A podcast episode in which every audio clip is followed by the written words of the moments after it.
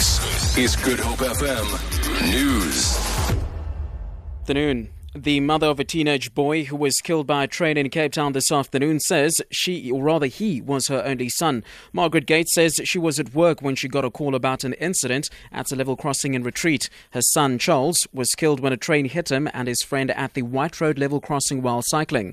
His friend sustained critical injuries and was taken to Khurt Hospital. Gates says she doesn't know what happened. My sins is a body lay. Ek for by own stay out.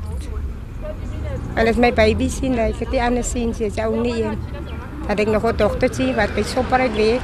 Says my protein was a Sam Hassan at Yapani. Was the receipt master Sam Hassan of the liver, no knock Sam. South African cities are struggling with transformation and revenue remains inadequate to deliver proper infrastructure and services.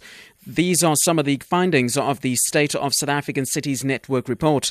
The network's Sitole Radambanga says there's a need to transform cities from the apartheid legacy to cater for future needs. South African cities are performing. However, they are performing under very strained circumstances where they are faced with massive population intake or urbanization. Johannesburg on its own as a city receives no less than 10,000 people per month, and you need to accommodate those people.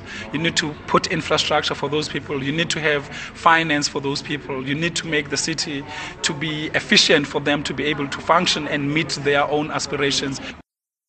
Home Affairs Deputy Minister Fatima Chohan says education remains key for the future of the youth. Chohan visited Tafelsa High School in Mitchell's Plain to encourage learners to work hard. During a Youth Month dialogue at the school, Chohan emphasized the importance of education and good citizenship. If we are focused on education, we believe as both government as well as society generally that our transformation into a more equitable society is entirely possible. But young people have to want to be educated and they must have big dreams. Their dreams can be fulfilled if indeed they are focused on their education. European Commission President Jean-Claude Juncker has warned Britain that it will not be able to renegotiate the terms of its EU membership if it votes in a referendum tomorrow to leave the European Union. He was speaking at a news conference in Brussels. The British policymakers and the British voters have to know that there will be no kind of any renegotiation. We have concluded a deal with the Prime Minister. He got the maximum he could receive and we gave the maximum we could give, so there will be no kind of renegotiation. Out is out.